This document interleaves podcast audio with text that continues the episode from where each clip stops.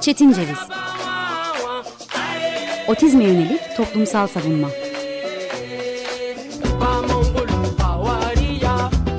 Hazırlayan ve sunan Deniz Yazgan. Zorlu Holding Sürdürülebilirlik Platformu Akıllı Hayat 2030, herkes için daha yaşanabilir bir dünya diler. Merhabalar. Beklenmedik bir korona baharın, kuru geçen bir yazın, upuzun süren bir güzün ardından çok çok geç gelmiş bir korona kışta da 95.0 Açık Radyo'ya uzaklardan bağlanıyoruz. Ben Deniz Yazgan, bugün 13 Ocak 2021 Çarşamba, yeni yılın ilk çetin cevizini Andrei Grechko'nun teknik sihir sayesinde gerçekleştirebiliyoruz.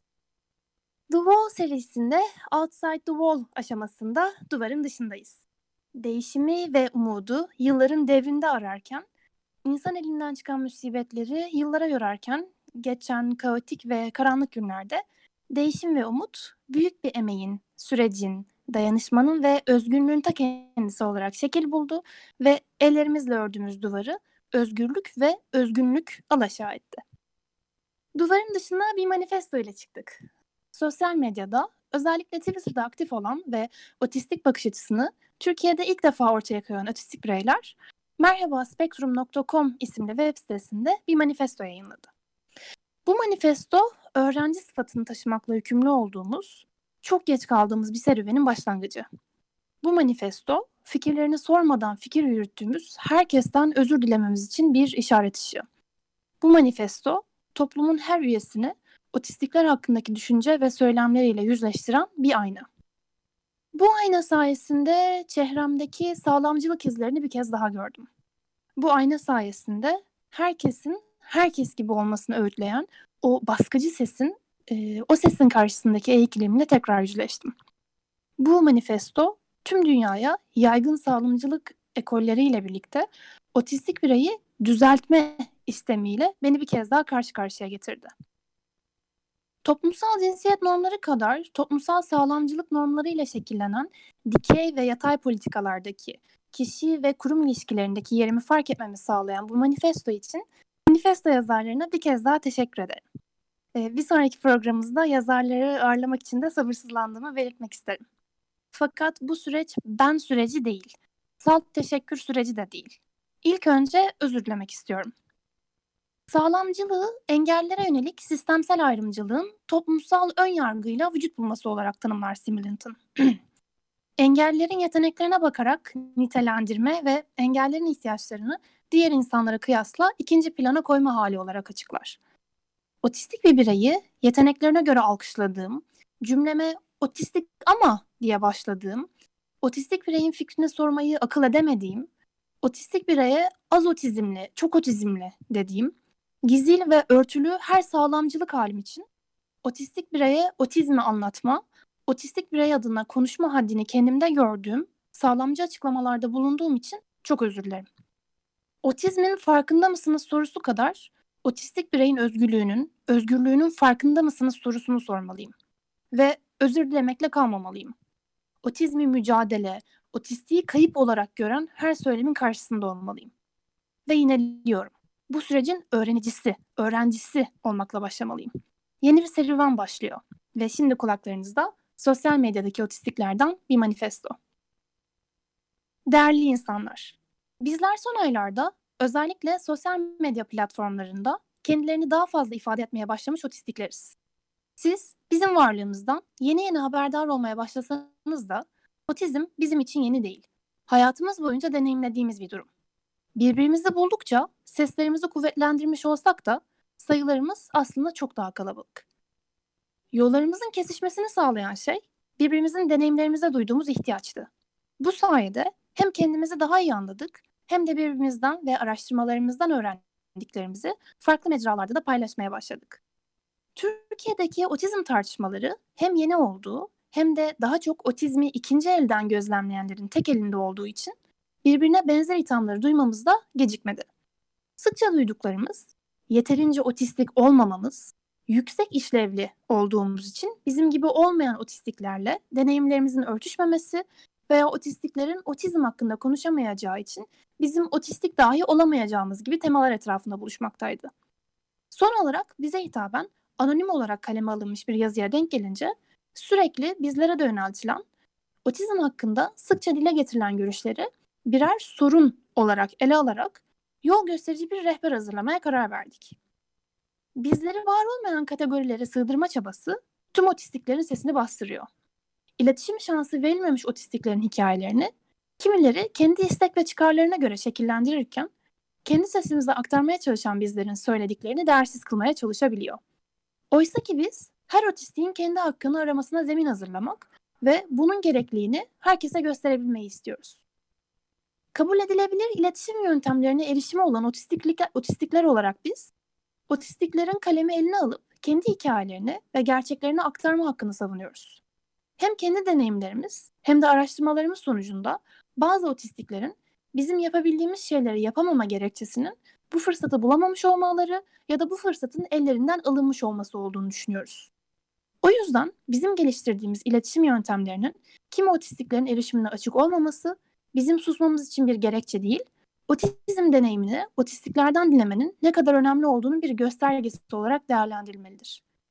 Otizm alanında uzmanlaşan nörotipiklerin ve otistik çocukların nörotipik ebeveynlerinin bizleri aşağılayıcı tavırlarla susturmaya çalışmasından uzun vadede etkilenecek olan bakımından sorumlu oldukları otistik çocuklar olacaktır. Unutmayın ki otistik yetişkinler olarak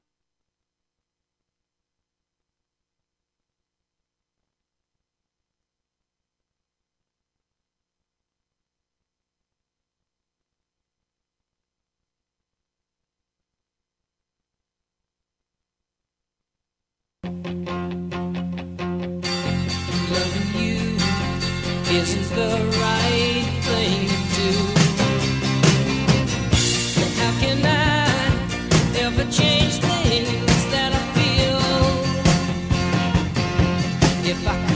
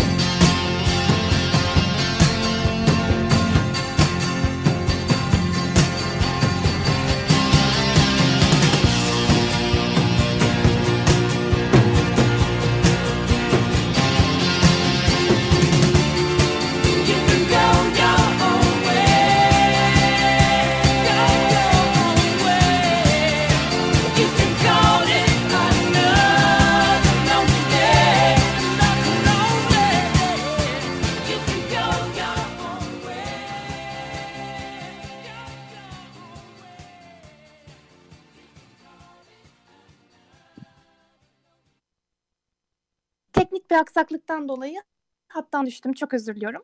Ee, kaldığım yerden devam edeceğim. Kabul edilebilir iletişim yöntemlerine erişimi olan otistikler olarak biz, otistiklerin kalemi eline alıp kendi hikayelerini ve gerçekle, gerçeklerini aktarma hakkını savunuyoruz.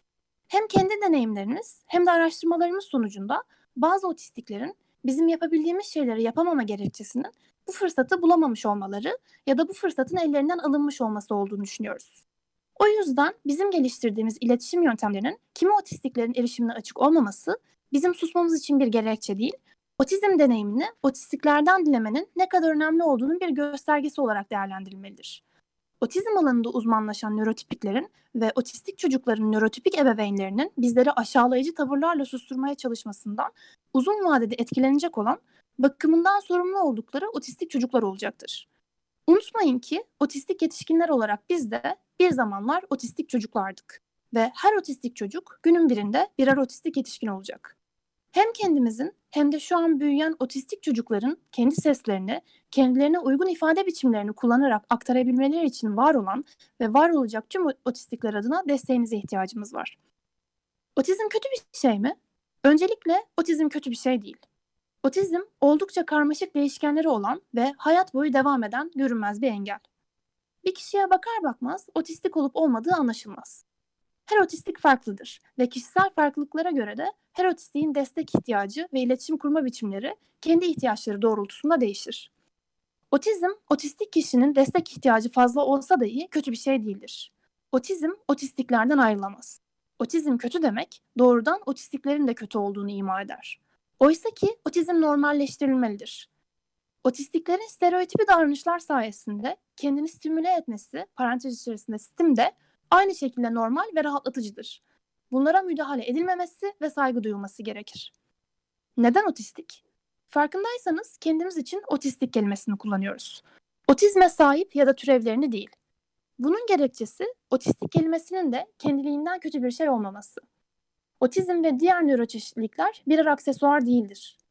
Otizmli, spektrumda veya otizmden etkilenmiş gibi terimler yerine otistik kelimesini tercih ediyoruz. Çünkü otizm bizden ayrıştırılamaz. Ve yukarıda da belirttiğimiz gibi otistik olmak kötü bir şey değildir. Otizm beynimizin nasıl çalıştığıyla alakalıdır. Haliyle benliğimizin büyük bir parçasıdır. Otizm tedavi edilecek bir hastalık değildir ve bizden ayrı düşünülemez. Otistik kelimesinin kullanımında bu kadar çekimsel olunması yıllarca bu sözcüğün bir hakaret e, olarak kullanılmış olmasıyla alakalı. Otistik kelimesine iliştirilmiş bu negatif anlam hepimizin maruz kaldığı sağlamcılıktan kaynaklanıyor. Sağlamcılık nedir? Engellere yönelik sistematik ayrımcılıklar ve önyargılara sağlamcılık deniyor. Otistikler sıklıkla sağlamcılıkla karşı karşıya kalırlar ve bizlere karşı yapılan sağlamcılık çoğu zaman göz ardı ediliyor. Buna örnek olarak otistik olduğumuzu öğrenenler tarafından küçümsenmemiz ya da otizmin kendiliğinden kötü bir şey olarak görülmesini sayabiliriz. Az otistikle çok otistik bir mi? Değinmemiz gereken bir başka konu ise otizmin dereceleri. Aslında böyle dereceler yok. Yaygın kanının aksine otistik bir insanın destek ihtiyaçlarının fazla veya az olması otizminin az veya çok olduğu manasına gelmez. Bunlar sadece o kişinin hayatını idame etmek için bazı konularda kişisel olarak ne kadar yardıma ihtiyaç duyduğunu anlatır. Az veya çok ifadeleri kişisel farklılıklarımızın nörotipiklerin onayıyla ne kadar uyumlu olduğuna bağlı olarak yapılan atamalardır. Birinin az ya da çok otistik olduğunu ne şekilde dile getirirseniz getirin hataya düşmüş olursunuz. Bu atamaların otistik bireyler üzerinde doğrudan etkileri de olabilir. Daha işlevsiz olduğunun düşünüldüğünü anlamak bir otistiğin potansiyeline erişmesine engel olabilir.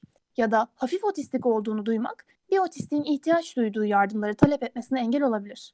Ağır otistik, hafif otistik, yüksek, işlevli otistik, düşük işlevli otistik, otizmden fazla etkilenen, az etkilenen, aspergerli, klasik otizmli veya 1, 2, 3 seviyesi gibi ifadeleri bizi tanımlamak için kullanınca uzun yıllar benimsenmiş hatalı yaklaşımların sürdürülmesine katkı sağlarsınız. Bunlar gerçeğe dayanmaz ve sağlamcı ifadelerdir. Zaten son yıllarda bilim dünyasının da bu sınıflandırmaları yavaş yavaş terk etmekte olduğunu fark edebilirsiniz. DSM-5'te artık bu sınıflandırmalar yerine akışkan destek ihtiyaçlarından bahsediliyor. Asperger sendromu diye bir şey var mı? Burada parmak basılması gereken durumlardan birisi de kaçınılmaz olarak Asperger sendromu üzerinden dönen tartışmalar. Sosyal açıdan daha kabul edilebilir bulunan otistiklere at, e, atanan ve popüler kültür tarafından havalı bir şey olarak yıllardır inşa edilen Asperger sendromu aslında otizmin ayrı bir kolu değil. Klasik otizm ne demek? Aynı şekilde sıklıkla karşımıza çıkan klasik otizm de aslında yok. Otizm otizmdir. Otistik kişilerin birbirinden farklı olmaları farklı otizm türlerinin varlığına işaret etmez. Otistiklerin birer insan olarak birbirlerinden farklı olduğuna işaret eder. Neden otizm spektrumu? Otizmin spektrum olarak belirtilmesi, her otistiğin otizmi farklı tecrübe ettiği ve otizm özelliklerinin de otistik kişi için değişkenlik gösterebildiği anlamına gelmektedir. İyi durumda Aspergerli, otizmden az etkilenmiş, az otistik, hafif otistik, yüksek işlevli otistik gibi terimlerle yapılan adlandırmalar, spektrumun bireysel karmaşıklıklarını basite indirger. Bu şekilde adlandırmalar, tamamen otistik olmayanların otizmin ne olduğu ve nasıl olduğu hakkında ciddi şekilde yanılgıya düşmüş olmalarından kaynaklanıyor. Zaman zaman otistikler de kendilerini anlatırken bu ifadelere başvurabilirler. Çünkü bu tanımlar çok uzun zamandır varlıklarını koruyorlar. Bu tanımlar aslında birbirinden farklı olan otistikleri dışarıdan gözleme dayalı olarak sınıflandırma ihtiyacı duyan nörotipiklerce yaratılmış başlıklardan ibaretler. Ama sen hiç otistik görünmüyorsun. Bize en çok üzen şeylerden birisi de otizmin dışarıdan anlaşılabildiğine dair varsayımlar. Sosyal medya hesabı üzerinden veya kişinin dış görünüşüne bakılarak otistik olup olduğu olmadığı anlaşılmaz. Henüz hiç kimseye böyle bir uzmanlık veya süper güç bahşedilmedi. Hiç kimse kendisine durup dururken otistik demez. Otistik bir kişinin otistik olduğunu öğrenme yolculuğu zorluklar, travmalar, psikolojik destek sü- süreçleri ve uyum sorunlarını içerir. O yüzden de otistik olduğunu söyleyen birinin otistik olup olmadığını tartışmaya açmak, o kişinin bütün deneyimlerini hiçe saymaktır. Uzmanlığı, diploması, tecrübesi veya işi ne olursa olsun kendisine otistik diyen birinin gerçekten otistik olup olmadığını sorgulamak ya da otizmini yalanlamaya çalışmak büyük bir saygısızlıktır. Gerekli desteklere sahip değilse inanılmamak o kişi için yıkıcı sonuçlar dahi doğurabilir. Otizm tedavi edilebilir mi? Otizm bir hastalık olmadığı için tedavisi de yoktur. Birçok otistik de otizmden kurtulmak istemez. Bu zaten mümkün değildir. Çünkü otizm beynin işleyişindedir. Bir çeşit beyindir. Bir beyin çeşididir. Otizmi tedavi etmek arzusu sağlamcılıktan türemiştir. Tedavi arayışı bu durumdan istifade edip maddi çıkar elde eden insanlar dışında kimsenin işine yaramamıştır. Otizmle alakalı olarak bakış açımızı engelliğin medikal modelinden engelliliğin toplumsal modeline doğru değiştirmemiz gerekiyor. Otistikleri değiştirmeye çalışmayın. Toplumu değiştirin derken de bunu kastediyoruz. ABA işe yarıyor mu? Türkçesi uygulamalı davranış analizi olan ABA'nın özellikle özel eğitimciler tarafından sıklıkla en iyi bilimsel kanıtlarla geliştirilmiş yöntem olduğu iddia ediliyor. Oysa dünyanın dört bir yanında yetişkin otistikler ABA'nın aslında kendilerine zarar verdiğini aktarmaya çalışıyor. Otizm üzerine tartışmalarda ABA, dünya çapında nörotipiklerin ve otistiklerin en çok fikir ayrılığına düştüğü konu. Bize de sürekli diğer otistikleri görün ama onlarda ABA işe yarıyor. ABA'yı kötülemeyin deniliyor. ABA hakkında nörotipiklerin sesi otistiklerinkini her hep basıyor. Oysa otistik bakış açısıyla ABA oldukça sorunlu bir yaklaşım. ABA, otistiklerin duygularını hesaba katmadan tümüyle davranışları hedefler. ABA'nın posttraumatik stres bozukluğunun semptomlarına yol açtığı pek çok ar- araştırmada bilimsel olarak kanıtlanmıştır. ABA, otistik kişinin topluma kazandırılmasını amaçlarken varlığının yanlış olduğunu betimler ve otistik iletişim yollarının önünü keser. Özgül iletişim kanallarının tıkanması bireyi sürekli maskelemeye iter. Maskelemek, otistik kişiyi duygusal çöküşten, meltdown, tükenmişliğe, burnout kadar sürükleyebilir. ABA'nın yol açtığı sorunlar hakkında birkaç İngilizce yazıyı buradan okuyabilirsin. Bu kapsamda merhabaspektrum.com'u tekrar ziyaret etmenizi rica ediyoruz. Niçin otizmle ilgili bunca yanlış bilgi var? Çok uzun seneler otizmle ilgili araştırma yapan, kitap yazan, eğitimler veren veya otistiklerle çalışan nörotipik insanlar genellikle cevap aradıkları soruları otistiklere sormadılar. Haliyle tümüyle dışarıdan gözlemlere dayalı tespitler nedeniyle otizmle alakalı problemli birçok bilgi yayılmış durumda. Günümüzde otizm hakkında yanlış bilinen bilgilerden kazanç elde eden birçok insan var. Hem onların çıkarları doğrultusunda hem de yanlış bilgilerin yaygınlığı nedeniyle otizm hakkındaki hatalı bilgileri düzeltenler sık sık ol- olumsuz tepkilerle yüz yüze geliyor. Otizmin otistikler tarafından anlatılması gerekir. Bizler sadece dışarıdan gözlemlenecek ve üzerinde denemeler yapılacak laboratuvar fareleri değiliz. Sadece nörotipik gözlemleriyle otizm anlaşılamaz. Otistik olmayan araştırmacılar ve uzmanlar çalışmalarında birçok otistiğe yer vermek, çalışmalarında yer alan otistiklere de kulak vermek zorundalar. Aynı şekilde otizmle alakalı yapılacak her eylemde, alınacak her kararda, yazılacak her makalede öncelikle otistiklerin sesinin mevcut olması gerekmekte. Otizmle ilgili üretimlerde bizler kenara itiliyor ve umursamıyoruz. O yüzden de kendilerini uzman olarak adlan- adlandıranların da o uzmanların görüş ve önerilerini takip edenlerin de öncelikle bizim deneyimlerimize kulak vermelerini talep etmek en doğal hakkımız. Dünyanın dört bir yanında otistikler olarak kendi deneyimlerimizi kendi sesimizle aktarmaya başladık. Otistikler olarak sosyal medyada haklarımızı arayıp doğru zannedilen yanlışları düzeltmeye çalışırken sağlamcılıkla karşılaşıyoruz. Hem otistik olup hem de otizm hakkında konuşuyor olmamız, otizmden çıkar elde eden veya sağlamcılıktan muzdarip olan insanları fazlasıyla rahatsız ediyor.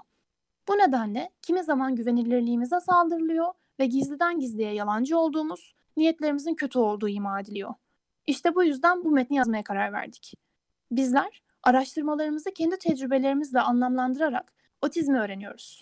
Sayısız otistiğin otizm deneyimlerini takip ediyor, otizm hakkında yazılan makaleleri bildiğimiz dillerde düzenli olarak okuyoruz. Bizler kendi tecrübelerimiz ve tecrübelerini öğrendiğimiz, iletişimde olduğumuz e, diğer otistikler ile birlikte doğru olduğu iddia edilen şeylerin geçerliliğini sorgulayabilecek kapasiteye sahibiz. Otistik olmayanlar bizleri kulaklık, kulaklarını tıkadıkları takdirde bunu yapamayabilirler. Sesimizi dinlediğiniz için teşekkür ederiz. Sosyal medyadaki otistikler. Bağlantı problemi için özür diliyorum ve Andrei Grichko'ya beni tekrar bağladığı için tekrar tekrar teşekkür ediyorum. Ee, bu manifestonun e, yazarlarıyla iki hafta sonraki programda soruları cevaplandırıp bu süreci nasıl takip etmemiz gerektiğini tekrar öğreneceğiz. Dediğim gibi bu bir devrim, bu bir serüvenin başlangıcı ve bu serüvende bir yolcu olarak, izleyici ve öğrenci olarak bulunmak, buna kabul edilmek bir onur ve mutluluk. Bugünü Nihat Behram'ın akşamüstü bir şiirinden son iki dizeyle sonlandıralım. Yüreğine uymayan gürültüde boğulma. Seni ancak kendi sesine hayata alıştırır. Soru, tavsiye ve görüşlerinizi cetincevizpodcast.gmail.com e-posta adresine göndermenizi rica ederiz. İki hafta sonra yeniliklerle görüşmek dileğiyle. Çeşitli günler dileriz. Hoşçakalın. Çetin Ceviz Otizme yönelik toplumsal savunma